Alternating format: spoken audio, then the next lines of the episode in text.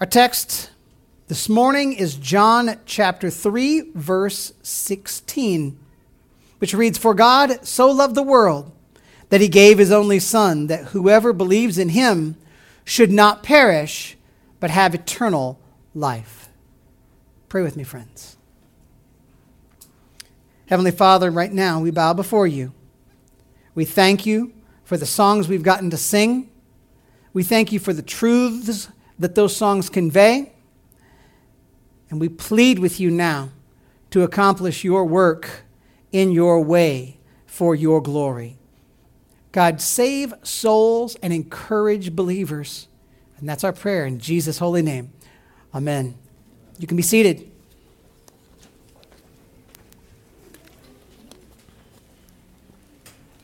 All right, quick poll. If I had told you to quote our scripture passage for today, how many of you think I could have done that with no problem? A lot of you, right? I was, oh, excuse me, dear me. Sorry about that. I was always told as a child that uh, John 3:16 is the most well-known Bible verse in the world. That may be true. Some people actually think judge not lest ye be judged is now the most well-known verse.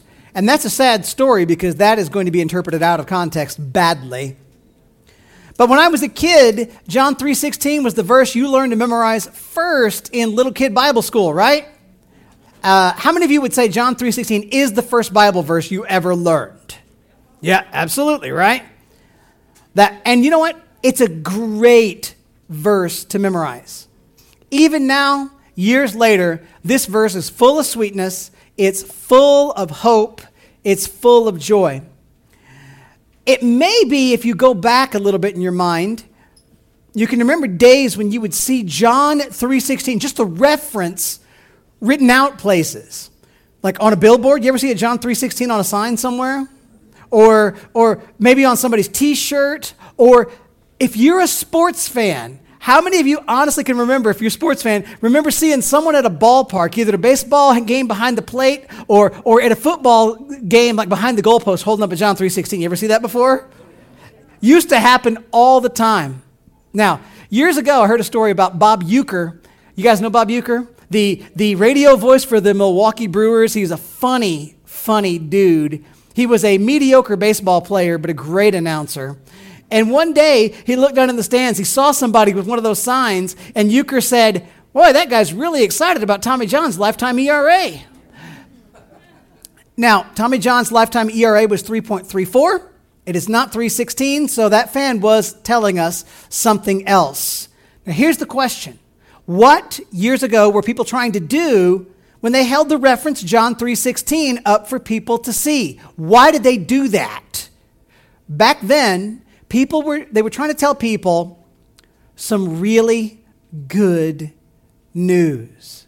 They wanted you to know that God has done something amazing, something incredible, something everybody needs to know. John 3:16, it's a verse of scripture that contains what we need to know about the good news, the gospel. By the way, the word gospel means good news, so it kind of works out that way, right? If you want to understand the Bible, I don't think you can do a lot better than understanding the real meaning behind this one verse of Scripture, faithfully taught and applied. So this morning, I want to tell you some really good news. I will tell you the gospel because I want you to hear this. I want it to have an impact on your life. Many of you people in this room, I mean, here we are, it's a Resurrection Sunday morning. Many of y'all know the gospel. I'm glad. This should encourage your soul. If you get tired of hearing the gospel, there's probably a problem somewhere. But maybe let what you hear today remind you of the gospel why it's so beautiful, make it make you love God more. Maybe use it as a tool to help you to know this is how I can share the gospel with a friend from one Bible verse. But it's also possible that somebody's going to hear this message today who has not yet responded to the grace of God. And I want to urge you, if you're not sure where you stand before the Lord today, I want you to take what you hear today very, very seriously because God has a beautiful thing to tell you in the next few minutes. So I want you to hear it and I want you to let it lead you to life with God. Today is Easter. Today is Resurrection Sunday. Today is the day when we celebrate the fact that Jesus Christ died on a cross and rose from the grave. Today is the day when we remember the new life that he gives to everyone who comes to him. So, what better thing for you and me to study today than the simple, clear, beautiful message that yes, we read in John 3:16. And as we pick up this verse, it's not all by itself. It's not hanging out there on a limb all on its own. It comes in a section where Jesus has been having a conversation with a religious teacher named Nicodemus. Nicodemus knew a lot about the law of God, he knew a lot about the rules in the Bible. But Nicodemus did not know anything about how a man or a woman can actually be made right with God. Jesus told Nicodemus something very special needs to happen before we can ever see the kingdom of God. We must be born again. We must have new spiritual life given us by God. Nicodemus, of course, was very confused as to how anybody gets that spiritual life. And so Jesus points Nicodemus to a really weird Old Testament story. And Without getting into the details of it, I can tell you that the way Jesus said that you and I can be made right with God, the way we can have life with God is to look to Jesus in faith. And now, as we go forward, we're going to see in one verse what that's all about. This morning, we will find five sermon points as we work our way through the good news that God wants us to hear today. And every one of these points is something you need to know if you want to understand the message God has for all of us. So let's get started, okay? Point number one. You ready? The gospel is God's story.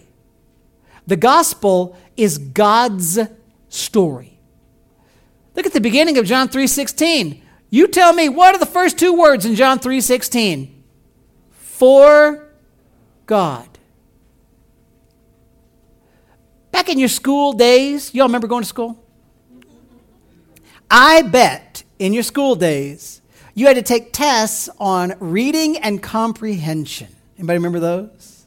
Your teacher would make you read a story, and then he or she would ask you a series of questions about that story to make sure that you got the point.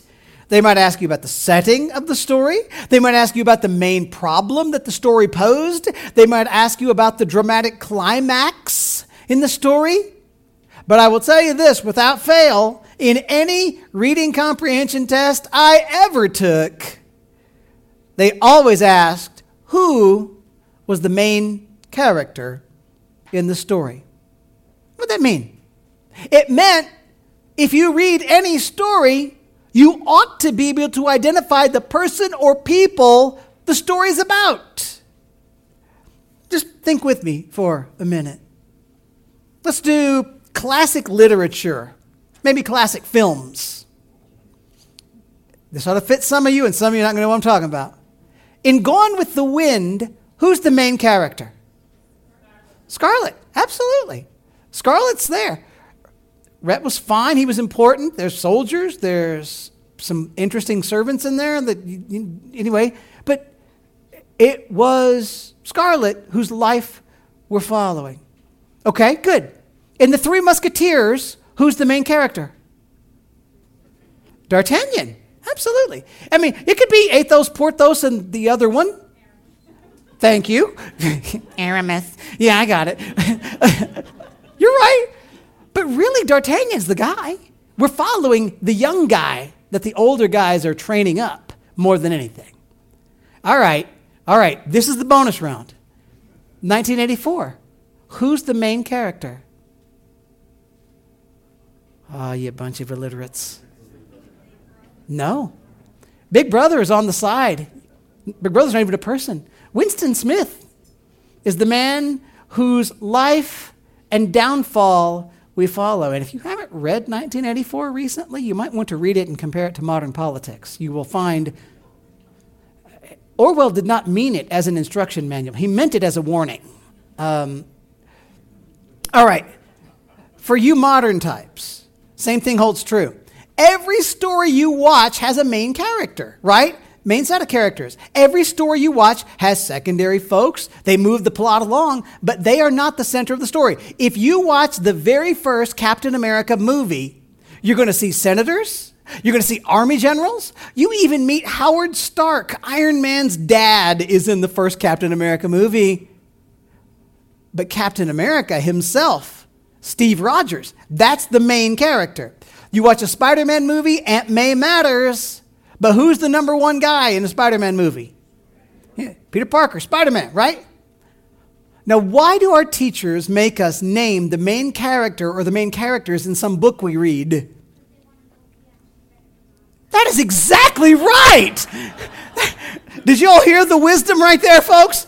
Your teacher wants to know if you read the stinking book because if you didn't, they're going to know it. If you can't tell me who the main character is of the book, you haven't read it in a long time, right? But your teacher also wanted to teach you how to read. You see, if you can read a story but not know who the central character of the story is, you're probably going to get the whole story wrong. That's true in literature, and let me tell you, it is true in your life. John 3:16 begins with the words for God. And in those words God sets for us whose story we're telling. When I tell you the good news about how much God loves you, and that's good news.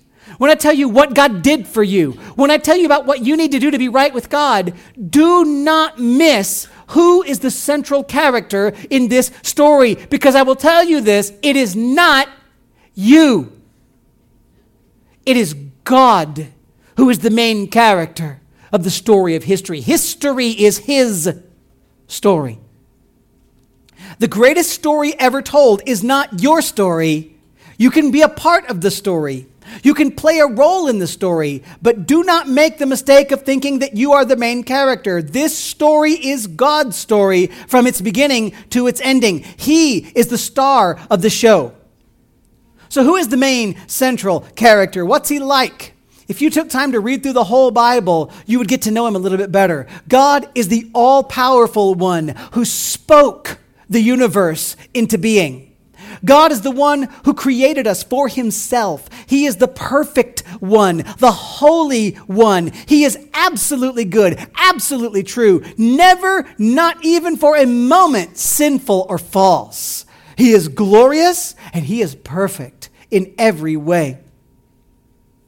And the question for you and me is if God is the star of this story, what part will you and I play? Will we be friends of the main character? Will we become his allies?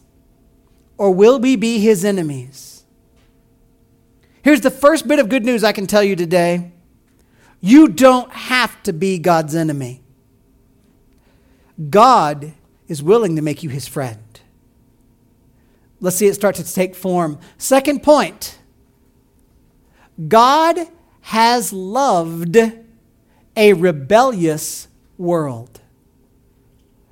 God has loved a rebellious world. John 3:16 says, "For God so loved the world."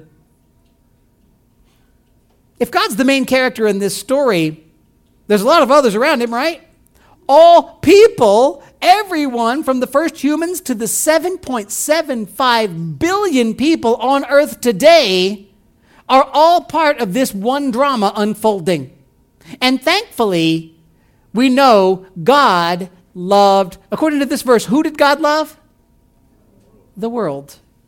Now, little reading in the Bible would tell you that when you see humanity described as the world, there's a particular way of thinking that you need to put on. On the one hand, if God calls us the world, He is telling us that He has loved all kinds of people. For God to have loved the world means God loved Americans and Asians and Africans and Europeans and Australians. God has loved black folks and white folks. He's loved men and women. He's loved Jews and Gentiles. He's loved rich and poor. He's loved young and old. He has loved all kinds of people from every people group, every nation, every background, the world. So listen to me. Nobody hearing my voice this morning comes from a people group or a class of people that God cannot love. That's good news, folks. But the term the world also tells us, especially in John, something else. The Bible talks about the world as the group of people who have rebelled against God. That's who the world is. There are people of God and the world. There are followers of light and followers of darkness, the world. And God wants us to know that God has intentionally chosen to love people who, in and of themselves, are not good people. A preacher I heard years ago, and some of you have listened to him on the radio even now, is a guy named Chuck Swindoll. You guys know Swindoll? He's the best illustrator I've ever heard. He is so good at telling us stories. And I once heard him illustrate our goodness. I want to borrow his story. I want you to imagine that you're on an airplane flying from New York to Los Angeles. It's about 30 minutes after takeoff and a voice comes over the plane's intercom. And it says, Good afternoon, ladies and gentlemen. You have the privilege of being aboard the world's first fully automated passenger flight. This plane took off from New York's LaGuardia Airport completely electronically. We're now cruising at 32,000 feet, completely without human aid. In approximately five hours, we will land in Los Angeles completely under computer control. There is no pilot on board. There is no co pilot or flight engineer. Everything is being done completely electronically. Do not be concerned. With all the technology that has been used to make this flight possible, Nothing could possibly go wrong, go wrong, go wrong, go wrong, go wrong. And Swindoll then asked, Isn't that just like you and me? We try to be good, we try to do right. But isn't it true that no matter how hard we try, something always goes wrong? Something messes up, we're always left saying, I'm sorry. I blew it. It was my fault. I messed up. I was wrong, wrong, wrong. The Bible tells us that all of us, every last one of us, has sinned and fallen short of the glory of God. And that simply means that we've all gone wrong. We've done wrong. Whether it was on purpose or by accident, our lives are marked by being and doing wrong less than God's perfection. You ever hear anybody say, We're only human? What do they mean when they say we're only human? They're not saying we're only carbon based life forms after all. They're not saying we only have two arms and two legs. What are they saying? When somebody says we're only human, they're saying we're flawed. We mess up. We fail.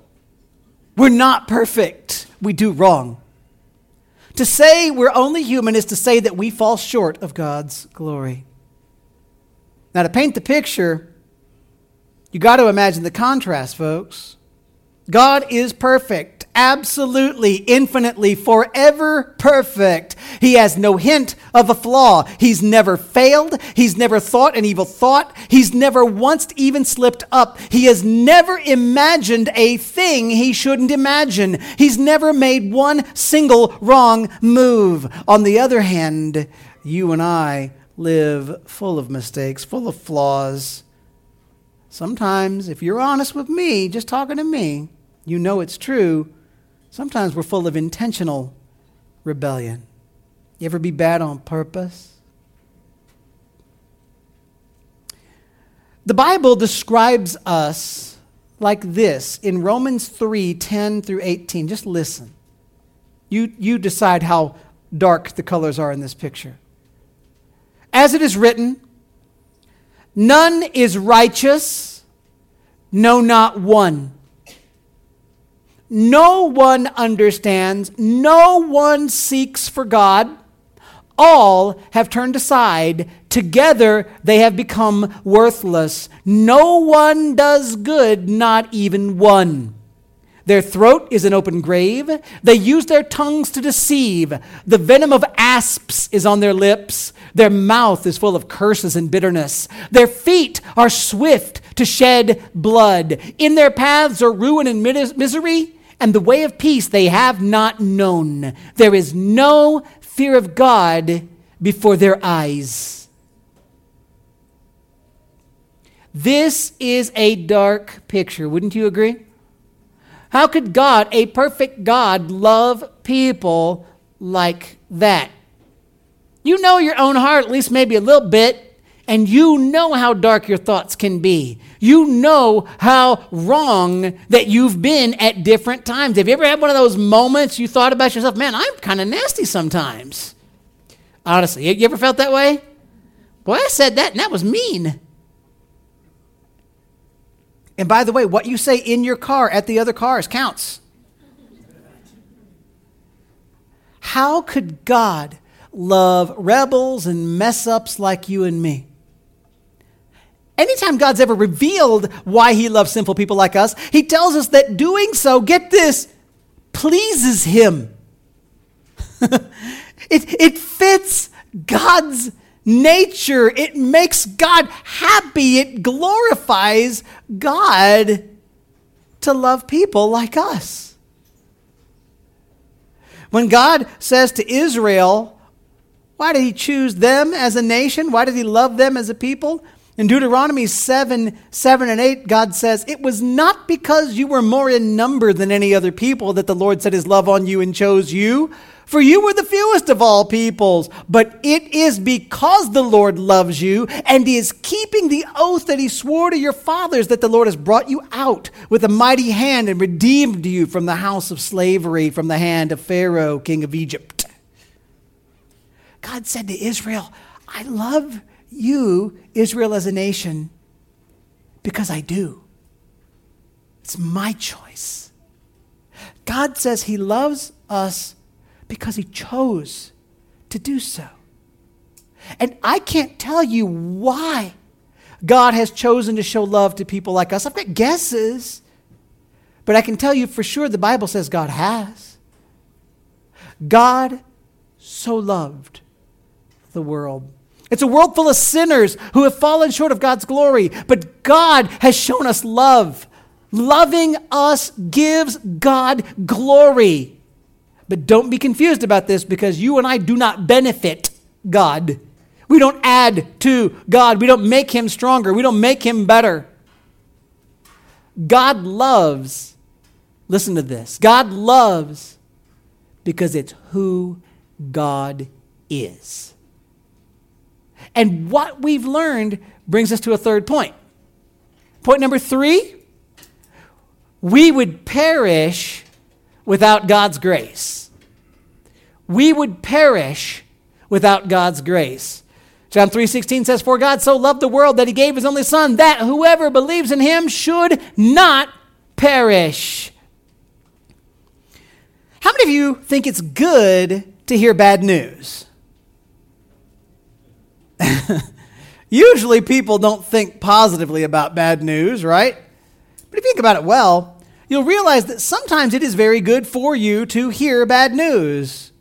Let me ask you Do you consider it good when you hear a loud, shrill fire alarm going off? What would you say? Not generally. No, fire alarms are not good news. They could be very bad news. A fire alarm might be telling you that the building you are in is, guess what? On fire. That is generally bad news, yes? But hearing that bad news just might save your life. Hearing that bad news might cause you to move in an orderly fashion to the nearest exit and to safety. Bad news is good when the bad news can warn us away from further danger. God loved us in such a way that we should not perish. The bad news is a thing you've got to know, including the fact that you and I are in danger of perishing. The word perish means to die or to be destroyed. In a biblical concept, this means more than simple physical death. To perish biblically is for you to die and to suffer the wrath of God in hell for your sin. It is a horrible, painful torment that lasts forever, and it is the perfectly proper punishment for sinning against a holy God. God loved the world in such a way and to such an extent that he chose to do something to keep us from perishing. That is good news. All of us, every last one of us, deserves to perish. But God chose to do something that would ensure that, in fact, the entire human race doesn't have to perish. Some people are going to be saved by God. So the bad news for you and me is this we are part of the world, right? You were born into the world. We've all rebelled against God. We have all earned, we deserve God's wrath. We deserve to perish, and we will perish unless something is changed in our circumstances. So let's get to point four and find out what that is. God's Son, Jesus, died in our place. God's Son, Jesus, died in our place. For God so loved the world that he gave his only Son, that whoever believes in him should not perish. Here comes the good news. The really good news. God has done something so that we do not have to perish. But what he's done is something we would never have imagined. God the Father sent Jesus, God the Son, to earth as our substitute to die in our place. And this is the only way you and I could ever be made right with God. All of us have sinned. I think we established that pretty clearly. Now let's understand the consequences of sin. Because of our sin, there are two major problems that we face. First, your sin has caused you to owe a debt to God for offending his righteousness. You and I have sinned against God. We owe God a debt, a penalty must be paid for our sin. Secondly, our sin makes us dirty before God, and we need to be made clean so that we can stand in God's presence. Debt to be paid, dirt to be cleansed, if you will. What could God do? Some people would say to you that they think God should just overlook our sin. They think God should just turn the other way. It's fine. Don't worry about it. I'll, I'll ignore it. But if God did that, God would not at all be just. Can you imagine a judge in a courtroom sitting on the bench, looking down at someone who's guilty of murder or rape, and saying to the man, I know you're guilty, But I really don't want to punish you for your crime. I don't feel like it today, so just go ahead and go. Just go back out in society. Don't worry about it. What kind of judge would that be, y'all? Would you like that judge? Would you vote for that judge to keep his job? No. That would be an unjust judge, and that is certainly not our God. But if you and I have to pay the penalty for our crimes against God, we will spend forever in hell without ever getting out. Why? Because we've offended a God whose perfection is infinite, it's without end. The punishment must fit the crime for justice to be done. Our punishment has to be infinite without end. And so, if we have to face our own punishment, we cannot survive it. So, what was God's solution? God allowed for a substitute, a stand in, a scapegoat. God sent Jesus, the only man who ever lived a perfect life. And Jesus voluntarily went to the cross and allowed God the Father to transfer the guilt of others onto him.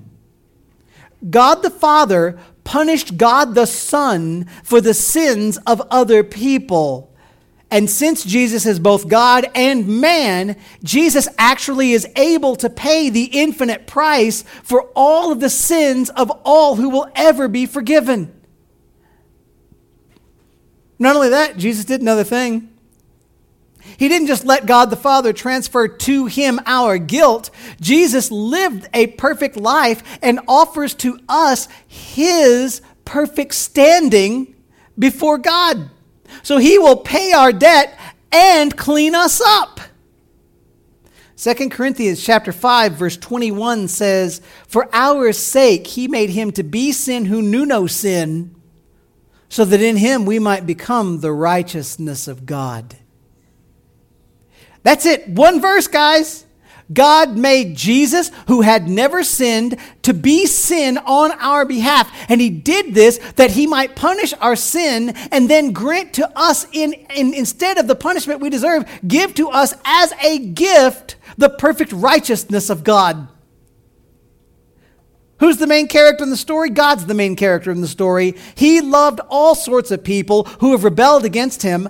All of us would perish because of our guilt, but God sent Jesus to pay our penalty and clean us up. And there's only one question that remains how in the world does this happen for people like you and me? How do you get this gift applied to you? Fifth point, last point. If you believe in Jesus, you will experience God's love forever. If you believe in Jesus, you will experience God's love forever. For God so loved the world that he gave his only Son, that whoever believes in him should not perish but have eternal life. Think about it. What could we ever do to get God's grace? We have done so much wrong stuff before God, we cannot make up for it by doing good deeds. What good thing could you do that would make up for an infinite failing? You have infinite goodness in you? Don't think so. None of us can do enough good things to impress God. None of us could ever do enough good to pay for the wrong that we've done. That's why Jesus had to come to die for us. So, how do you get Jesus to pay for your sin? The answer is this believe. Believe. That's it. Have faith in. Put your trust in Jesus. That's it. You cannot work your way to God.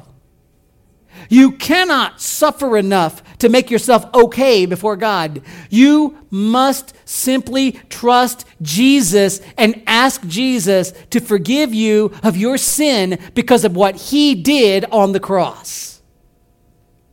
Does that sound weird? Does it seem too easy? You ever think that way? That sounds a little too easy, Travis. Can it be true that God would give people eternal life, a forever peace, a forever joy with God, if we will only believe, genuinely believe in Jesus? Yeah, that's it. Let's, let's play a little logic game. What exactly could God demand that we do that would make sense? Would it make more sense if God said to you, okay, you want to be forgiven? Climb Mount Everest, swim the Mississippi River, and bench press 400 pounds, and then you can go to heaven. Would that make more sense? Why, right? Or would it make more sense for God to tell you, okay, I want you to put on a red t shirt, spin around in a circle, click your heels, and chant a Latin prayer in order to go to heaven? Would that do it? Does that make any more sense? No. When you come to think about it, if you think about it, every single thing you could come up with to say that a man should do to be saved sounds ridiculous. And you know what the most ridiculous thing of all would be? The most ridiculous thing of all would be to tell somebody, you just be good and you go to heaven. We're not good. That's the problem. We can't be good like God. So that's never going to work. The fact is, there is nothing, absolutely nothing that we can do to make ourselves worthy of heaven. So the only solution, friends, is faith. God tells us whoever believes in Jesus, trusts in Jesus, will not perish, but will have life forever with God. So here's the question What does it mean to believe in Jesus? Mentally, with your brain, it means that you understand that Jesus died for your sins and came back from the dead and will forgive you if you ask. Do you believe that with your brain? In your heart, Believing in Jesus means that you trust Him enough to place all of your, your hope for all of your soul's eternity in Jesus alone. Not you, not somebody else, just Jesus. Practically, it means that you believe in Jesus so much that it changes your life, your heart, and everything about you religiously. It means that you will never again think you can earn your way to God through anything, and you will worship God out of love for Jesus instead of out of an attempt to earn the favor of God.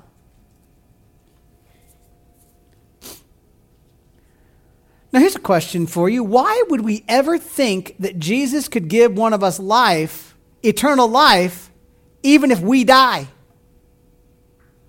I'm going to give you two reasons why you should believe that, okay? First one, that's precisely what Jesus said he was going to do. In John 11, 25 and 26, when Lazarus had died, Jesus said, I am the resurrection and the life.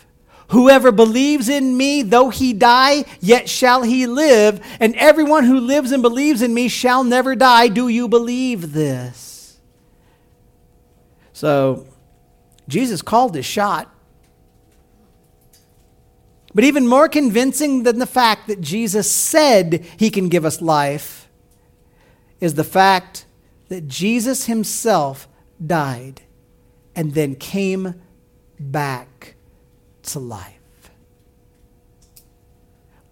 Listen to Luke 24, 1 through 9. But on the first day of the week, this is Sunday after Jesus died on the cross on a Friday. On the first day of the week, at early dawn, they went to the tomb, taking the spices they had prepared, and they found the stone rolled away from the tomb. But when they went in, they did not find the body of the Lord Jesus. While they were perplexed about this, behold, two men stood beside them in dazzling apparel. And as they were frightened and bowed their faces to the ground, the men said to them, Why do you seek the living among the dead? He's not here, but has risen. Remember how he told you while he was still in Galilee that the Son of Man must be delivered into the hands of, the, of sinful men and be crucified, and on the third day rise. And they remembered his words, and returning from the tomb, they told all these things to the eleven and to all the rest. The Apostle Paul tells us how important this is in 1 Corinthians 15. I want to read 17 to 23. It says, And if Christ has not been raised, your faith is futile and you're still in your sins.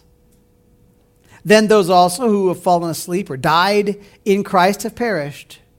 If in Christ we have hope in this life only, we are of all people most to be pitied. But in fact, Christ has been raised from the dead, the first fruits of those who have fallen asleep. For as by a man came death, by a man also has come the resurrection of the dead. For as in Adam all died, so in also in Christ shall all be made alive, but each in his own order. Christ the first fruits, then at his coming those who belong to Christ. Listen to me. The fact that Jesus walked out of the tomb alive, never to die again, this is how we know that everyone who believes in Jesus for salvation will live forever with Jesus. let me say this to you. Don't let yourself even begin to think about this metaphorically. I'm not saying Jesus rose in people's hearts and minds. I'm telling you that the body that was crucified, that the heart that stopped beating and lay cold for three days began to beat again. The eyes opened, the lungs breathed, and the man Jesus, the God man Jesus, with the scars in his hands, walked out of the grave and conquered death forever. You know, I believe God brought us all here this morning, and He knew exactly who needed to be here. And I believe God wanted you, every one of you, to hear this good news. It is Resurrection Sunday, my friends. And God wants you to respond to the risen Lord Jesus today. And you will respond to Jesus today, one way or another. Either you will believe in Jesus or you won't. Either you will trust in Jesus or you won't. Either you will live forever with Jesus or you won't. God is good. God loves all kinds of people. He has loved rebels against him. He sent Jesus to die as a sacrifice for sins. And anyone who will trust in Jesus will be saved. And anyone who refuses to trust in Jesus will perish. You do not have to perish. God will save your soul if you will trust in Jesus. And so I invite you today turn from sin and believe in Jesus for life.